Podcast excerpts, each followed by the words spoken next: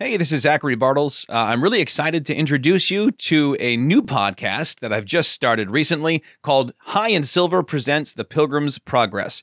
It is a cinematic audio adaptation of John Bunyan's classic allegory, The Pilgrim's Progress, from this world to that which is to come.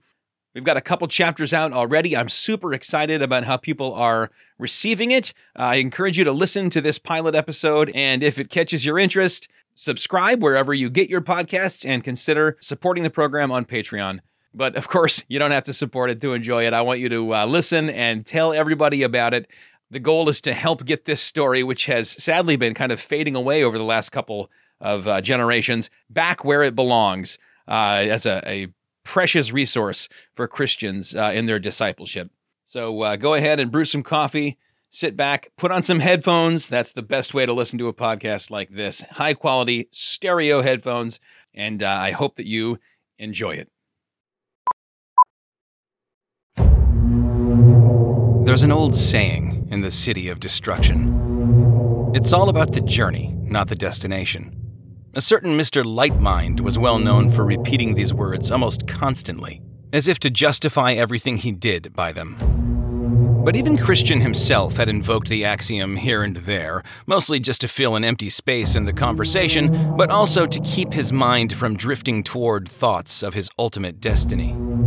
In the earliest stage of his pilgrimage, the saying had come to mind again and had immediately exploded into a thousand pieces, so violently that Christian almost thought he could hear it shatter.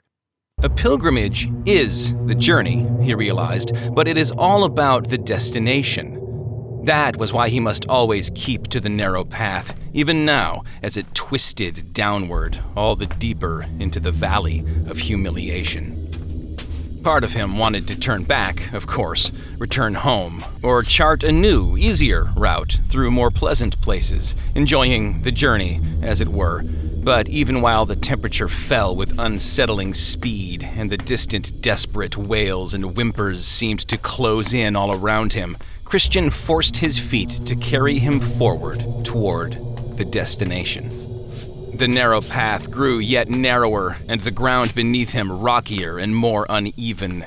His new armor fit him well, but the leather doublet and leggings holding it to his body were still stiff and unyielding, digging into his joints. Every step seemed to bring a knife's dull blade again and again along the same raw lines in his flesh. Christian was thinking of taking a breather, to sit and loosen his armor for a moment, when he saw an enormous foul creature coming up from the misty distance to meet him. Fear banished all other thoughts and concerns from his mind and fixed his feet in place beneath him, even while it threatened to take his legs. Turn back, he thought. Run. But he had no armor for his back, only a breastplate to protect his organs from a frontal assault. Even if self preservation were his only goal, retreat would be foolish here, and so he stood, fixed in place. Give me courage and strength to stand in the evil day, Christian said aloud to the king of this land. With unbelievable speed for a creature its size, the beast covered the ground beneath them and drew up before him, hideous and horrifying. His yellow eyes bored into Christian's. He was clothed with scales, which clinked against each other like the sound of steel chains with each thick, noxious breath that chugged slowly in and out like a steam turbine. Stretched behind and above him, blotting out the sky beyond, his black, leathery wings spanned at least 30 feet. From his lion's mouth belched fire and smoke. The yellow eyes traced Christian's form from head to foot and back again. The creature scoffed. You will now tell me, he said, who you are, where you come from, and where you are going. Christian looked down to his right hand, which a moment ago had been trembling, and placed it firmly upon the hilt of his sword. I am Christian, he answered. I come from the city of destruction, the place of all evil I am going to the city of Zion. He straightened to his full height and looked up directly into the monster's eyes. And who are you? I am Apollyon, the god and prince of your native land. Your prince, who now finds you fleeing like a rat to the realm of another. If I did not think you might still be of some use to me, I would cut you to pieces where you stand. You are correct that I was born into your dominion, Christian said. But your service was hard, and no man could live on your wages, for the wages of sin is death. And so I've followed the footsteps of so many before me, and abandoned your cursed kingdom. Apollyon laughed. Easy enough to say, but there is no prince alive who would suffer his subjects defecting to another's dominion without severe consequences. But to show you that I am a kind and benevolent ruler, and because you have struggled to live on your wages, I promise this. Come back with me, and whatever our country can afford to pay you, I will pay it. It's too late. And far too little. I've already given myself fully to another king, the king of princes. Apollyon's lips curled back for a moment, revealing razor fangs glistening with viscous saliva. Not to worry. It's very common for pilgrims like yourself, who have sworn their allegiance to this king, to lose heart or lose interest after a time and return again to me. If you do this now, all will be well. What you're describing is a traitor, Christian said, and traitors are rightly hanged. You had no problem betraying your allegiance to me. I did not know any better when I served you, Christian said. I do now. Besides, the prince under whose banner I now stand is the only one able to absolve and pardon all my crimes, including those I committed under your kingship. And frankly, I like his service, his wages, his servants, his company, and his country better than yours. Now move aside. I am following after him now. The creature folded his wings up behind him and hunched in closer, looking smaller now. He pulled his tarish lips back into a thin smile that concealed his fangs and said, Let's be logical. Consider what lies ahead, the trials and dangers and snares, and how you will face them all feeling far less bold and courageous than you feel even now standing before me. Consider that most of this king's servants come to a brutal and painful end by my hand. And consider that I have come here into his domain in person to bring you back home. Something I have done for countless confused subjects, breaking them free of his grip by brute force or clever schemes. And so I will deliver you as well. Would your king of princes do that for you? I think not. Christian felt a surge of righteous anger filling him up. You're wasting your foul breath, and you're showing yourself to be a liar for you know that my prince did go into your domain to save us. And now, while he calls us to come out of your damned land, he has a purpose in that as well to test our love and prove whether we will be loyal to the end. And as for the shameful and painful deaths that so many pilgrims have suffered before me, they have cause to rejoice, knowing that they would be received into sudden and eternal glory. Pilgrims do not expect deliverance now, but are content to wait for future reward, when our king will ride down on your country on a white horse of war with all his holy angels and us behind him. Apollyon's pale talons clenched, and a stream of purple gray smoke chugged up from his nose. Do you really think you will escape his wrath on that day? You've already failed many times since you took to walking this road. My spies have been watching you closely and keeping detailed records of your many offenses. Indeed, I have fallen, probably more than you know, but I have obtained pardon for each and every sin, because my king is the king of mercy. The beast's massive wings shot open again with a concussive whump that almost knocked Christian to the ground. I am an enemy of this prince. I hate his person, his laws, and his people, and I am more than enough to keep you from going further along the way. Consider well what you do next, pilgrim. Careful, Christian warned. We are on the king's highway, the way of holiness. You are the one who should watch his step. Apollyon stretched his bear like foot out to his left, straddling the entire breadth of the path. I am void of fear, he growled, and of further patience. Prepare to die, for I swear by my own fiery throne that I will spill your soul. And with that, he lit a short javelin with a blue flame from out of his mouth and hurled it at Christian, who brought up his shield just in time to glance the projectile off into the woods beyond. Christian drew his sword and pounded his fist twice against his breastplate. I will withstand you, he cried out. A wave of burning darts lit up the air around them. Christian dove, rolled, and came up to a tight crouch behind his shield. He almost cried out in pain, but swallowed it back down. His foot had been pierced by a dart through a seam in the armor. He pulled it out and tossed it aside. Allowing himself a quick glance to survey the damage, he saw that the heat from the dart had cauterized the wound. No blood leaked from the blackened hole, although a wisp of steam was curling up from it. Shaking off the paralysis of fear and the narcotic effect of the growing smoke, Christian raised his sword once again and lowered the shield to an inch beneath his eyes. Instantly, a dart struck his hand, knocking the sword from it, and another connected with his helmet, rocking his senses and throwing him down to his back. He gazed up into the dull sky, spinning slowly above him, for just a moment, before his field of vision was filled with the demonic creature's hulking form. You fall easy. Apollyon said. Like your pathetic prince before you. Give him my regards. From behind his blackened wings, he drew a long and jagged sword, which he brought down onto Christian's prone body with all of his hellish might.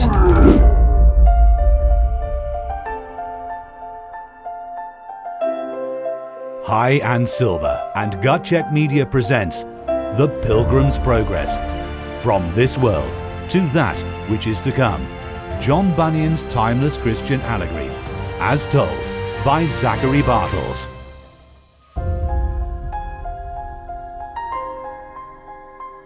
Chapter 1 Destruction. Before he walked the narrow way as a pilgrim, Christian lived in the city of destruction with his wife Christiana and their four boys. There he often went by his legal name, Graceless, and there he was happy enough, or at least he told himself he was, plying his trade, which is of no real consequence to our story, and filling his days and his thoughts with the same sorts of things that filled his neighbors' days and thoughts. That is, until he opened the book and began to read. Then everything changed. The book's initial effect was to sort of mute everything in Christian's world the taste of food, the warmth of the sun on his face, the satisfaction of earning, saving, and spending money. They all lost their luster.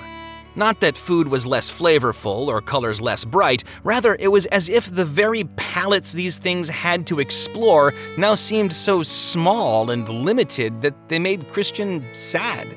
He could see the most beautiful sunset imaginable, and the very fact that it was the most beautiful one imaginable would only serve to amplify his malaise.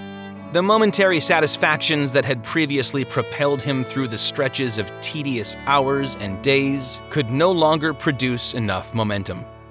After that, an even more disquieting realization. There was growing upon Christian's back a large and heavy burden when Christiana first mentioned his hunched posture, Christian assumed he'd just slept on it poorly the night before and said as much. But the weight and the presence grew each day until one morning he looked into their glass and saw the burden, fastened to his back by cords which he was unable to cut no matter how he tried. Squirming out from the burden's grasp, forcing it from his person, trying to burn through the ropes, nothing would release its grip on him. It was clear that his wife and children could not see it and were beginning to think he was mad to begin with, but it was as real to him as his own hands in front of his face or the roof over his head. What's more, the cords holding the burden to his torso kept him from changing his garments, and before long he appeared more like a beggar, dressed in rags, smelling badly, and bent toward the ground than the pillar of the community he had once been.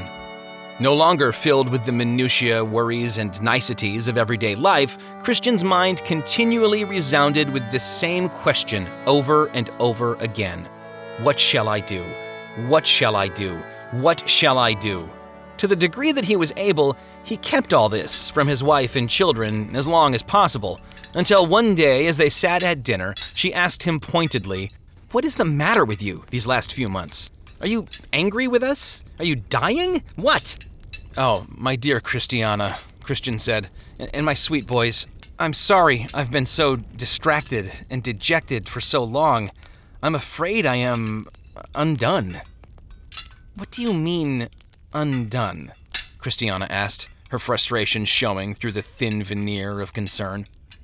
It's this burden on my back, to be sure, but more than that, I have it on the highest of authorities that this city of ours will be destroyed by burning sulfur raining down from the heavens. And when that happens, we will all of us die. Ah, I see. So now we've added to the burden talk fire from heaven. Lovely. Haven't you ever found it odd that our hometown is called the City of Destruction? Christiana bit down a smile. We learned the story behind that as children, remember? I can't recall exactly what it was, but I know it's not as on the nose as you seem to think. Besides, our city has been here for ages upon ages, and it's always been called destruction. And yet it has never been burned up by flames from the sky. That is no guarantee that it won't happen, and soon. I suppose not. Dear, would you mind telling me who exactly enlightened you with this information? It is written in my in my book. Christiana's face fell. And we're back to the book. She put a hand over his. You're sick, my dear. You need rest. You need help. Should I call the doctor? I think some frenzied distemper has gotten into your head and you're not seeing things clearly. No, I wasn't seeing clearly before. As, as you're not seeing now, my eyes are open. Then perhaps you should shut them for a while. Please? You're clearly not hungry. You haven't touched your food. Just get some sleep. You'll feel better in the morning. You'll see. Christian opened his mouth to argue, but saw that his boys were all gaping at him, the youngest on the edge of tears, and so he agreed to go to bed. Sleep eluded him, though. He tossed and turned, he sighed, he wept. More than once he was sure that his wife was also awake, but when he whispered her name, she would feign snoring to keep from being drawn into yet another conversation about the invisible burden, the pending destruction, and the book that had started all this unpleasantness. As dawn drew near, Christian finally fell into a fitful sleep and dreamed of two ill favored ones skulking in the shadows of his house, watching the meal his family had shared that night as it unfolded and whispering to one another. We're going to lose him, the one said. He's good as gone. Don't even say it, the other scolded. He'll stay. We've got his wife, and so we have his children. What man would push forward on pilgrimage without his family? The taller one laughed as he stepped from one shadow into another, unseen by those sitting around the table. What he doesn't know is that by staying, he guarantees they'll all burn together. The only hope they have is for him to blaze a trail for them. But look at him. He wouldn't know where to go, even if he wanted to. And it's up to us to keep it that way. The figure stepped from the shadows, up behind Christiana, and ran his fingers gently through her hair. Christian woke with a start to find the sun already filling the room and his wife bringing him a board of bread, cheese, and cornmeal, and a cup of tea. Oh, thank you, darling. That's kind of you. You're welcome. She was chipper. How did you sleep? Horribly. Oh, and how do you feel? Worse. Well, are you hungry? He looked at the food before him and answered, No, not much. Fine, she said, yanking the board back from him and carrying it off. At the door to their bedchamber, she paused and said, We've indulged this long enough, Christian. Too long. For my sake, for your children's sake, it's time to get over it. Pull yourself together and get on with your life. I think you should start by throwing that book away. She looked back at him. And I think you know it. She was gone before Christian could answer. It was several more hours before he arose. Having again slept in his clothes, he stretched as high as he could, given the burden on his back, and felt his body complain. Christian was still a rather young man, but he felt as if he'd aged a decade or more in the past few months. As he came out into the parlor, he found their four sons, all dressed in their Sunday best, sitting in a row on the floor at their mother's feet. In an armchair next to her was the Reverend Mr. Smoothman, the parson of their local parish. Oh, I'm sorry, Christian said. I didn't realize we had company. Please, sit, the minister said, gesturing at the most uncomfortable chair Christian owned. What is this? I've invited the parson here, Christiana said, to try and relieve your troubled mind. He thinks he can help you understand your book far better than you presently do, and lay your mind to rest at the same time. Christian tried to sit, but the chair was too shallow and his burden had become too large. He slipped off the edge, stood again, and folded his arms. I doubt that is true, but if you can relieve me of my burden, I would be eternally grateful. We shall certainly try, Mr. Smoothman said. First of all, look at your children, sir. Think about the effect your sulking and carrying on is having on them. Boys, tell your father how sad he's making you. Matthew, his oldest, piped up.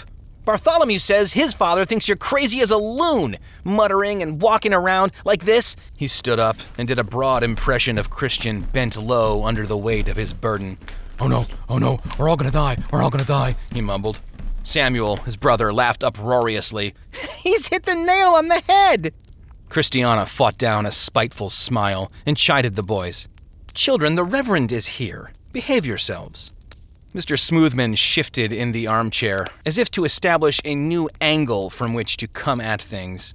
Tell me this where in that book does it say that our city will be destroyed? Christian pulled the volume from his pocket and opened to a marked page. For one, this passage here. For when the people are saying peace and safety, sudden destruction will come upon them. Oh, is that what's got you all twisted up? The minister laughed. That's no, don't take that at face value. That's that's not for us. It was written many, many centuries ago to other people in another land. Sure, we can learn from it, but don't let it frighten you. Besides, I know that book very well, and there are many far more uplifting passages that you could choose to focus on. Passages that will lift your spirits and make you a, a joy to be around. But what good are these? If destruction is truly coming. The parson bit his lip for a few seconds, studying Christian. He then turned to Christiana and said, Would you mind if I spoke with your husband privately, eh, man to man? She threw up her hands. Please, Lord knows I've had no luck with him. Come, Mr. Smoothman said, standing and beckoning. Walk with me. Christian followed him out of the house and about ten paces toward the road, where the minister's driver sat waiting on the board of his carriage. Listen, Graceless, the minister said. I told your wife I'd do my best to get through to you, but I didn't think for a minute that I actually would. You know why? When someone gets as twisted up as you, when they become fanatical and lose themselves in that book and those confounded ideas, there's no coming back from it. You're lost, my friend. I will offer up a prayer for you now and again, but I doubt even the Almighty can bring you back to the land of the sane and the sensible. So you don't have any hope to offer me, Christian said. The parson's face softened a bit. I don't know. Maybe try to clear your head. Go for a nice long walk. See if things don't come back into focus for you. But I'll tell you this it's your own concern how you comport yourself in your house with your own wife and children. But if I find you spreading your deep disquiet among my flock, I will denounce you from the pulpit as a heretic. He poked his finger an inch from Christian's nose, then dropped his hand to the man's shoulder, which he gave a half hearted squeeze before climbing back into his carriage. There's no judgment coming, he called out the window as the coach pulled away.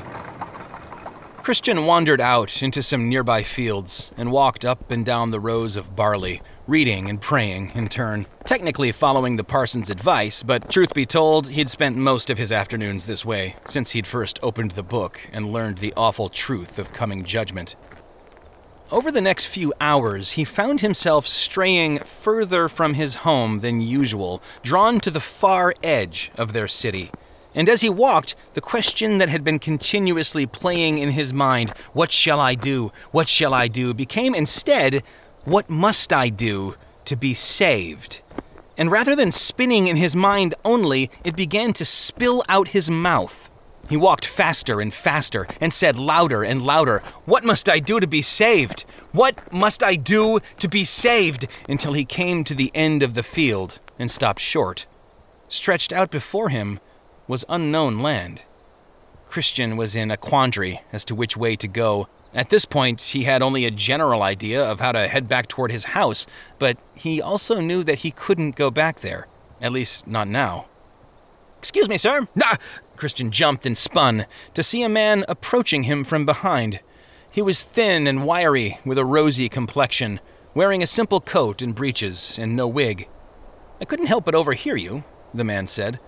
Why on earth are you shouting, What must I do to be saved, out into the wilderness like that?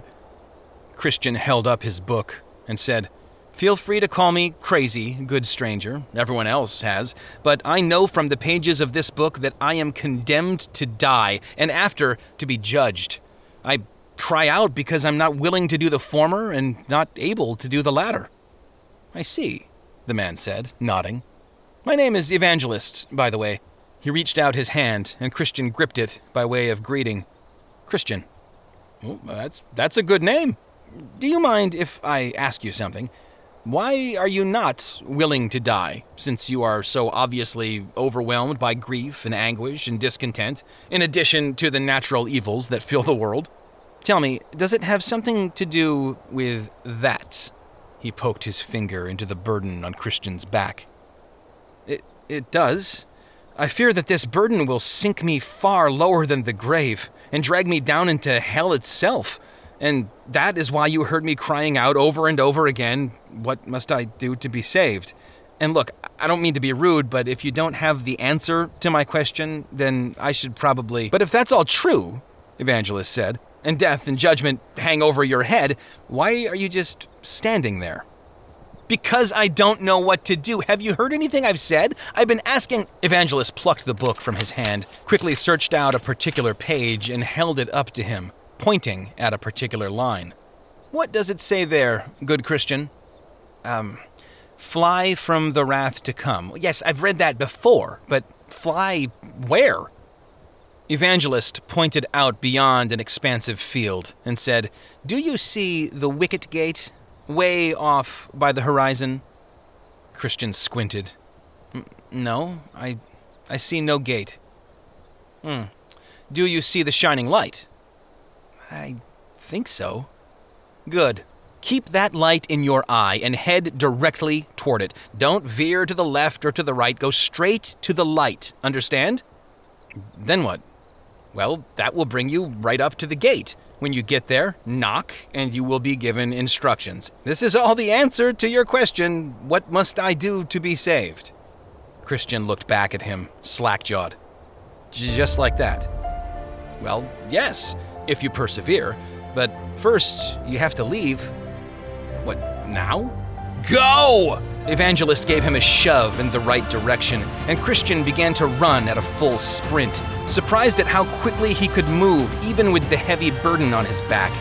As he went, he began to hear the voices of his neighbors and his wife and his children all echoing in his ears, calling him back, pleading with him not to go toward the light and the gate and whatever lay beyond. So he put his fingers in his ears and ran all the faster toward the middle of the plain, not looking back even once, and shouting, Life! Life! Everlasting life!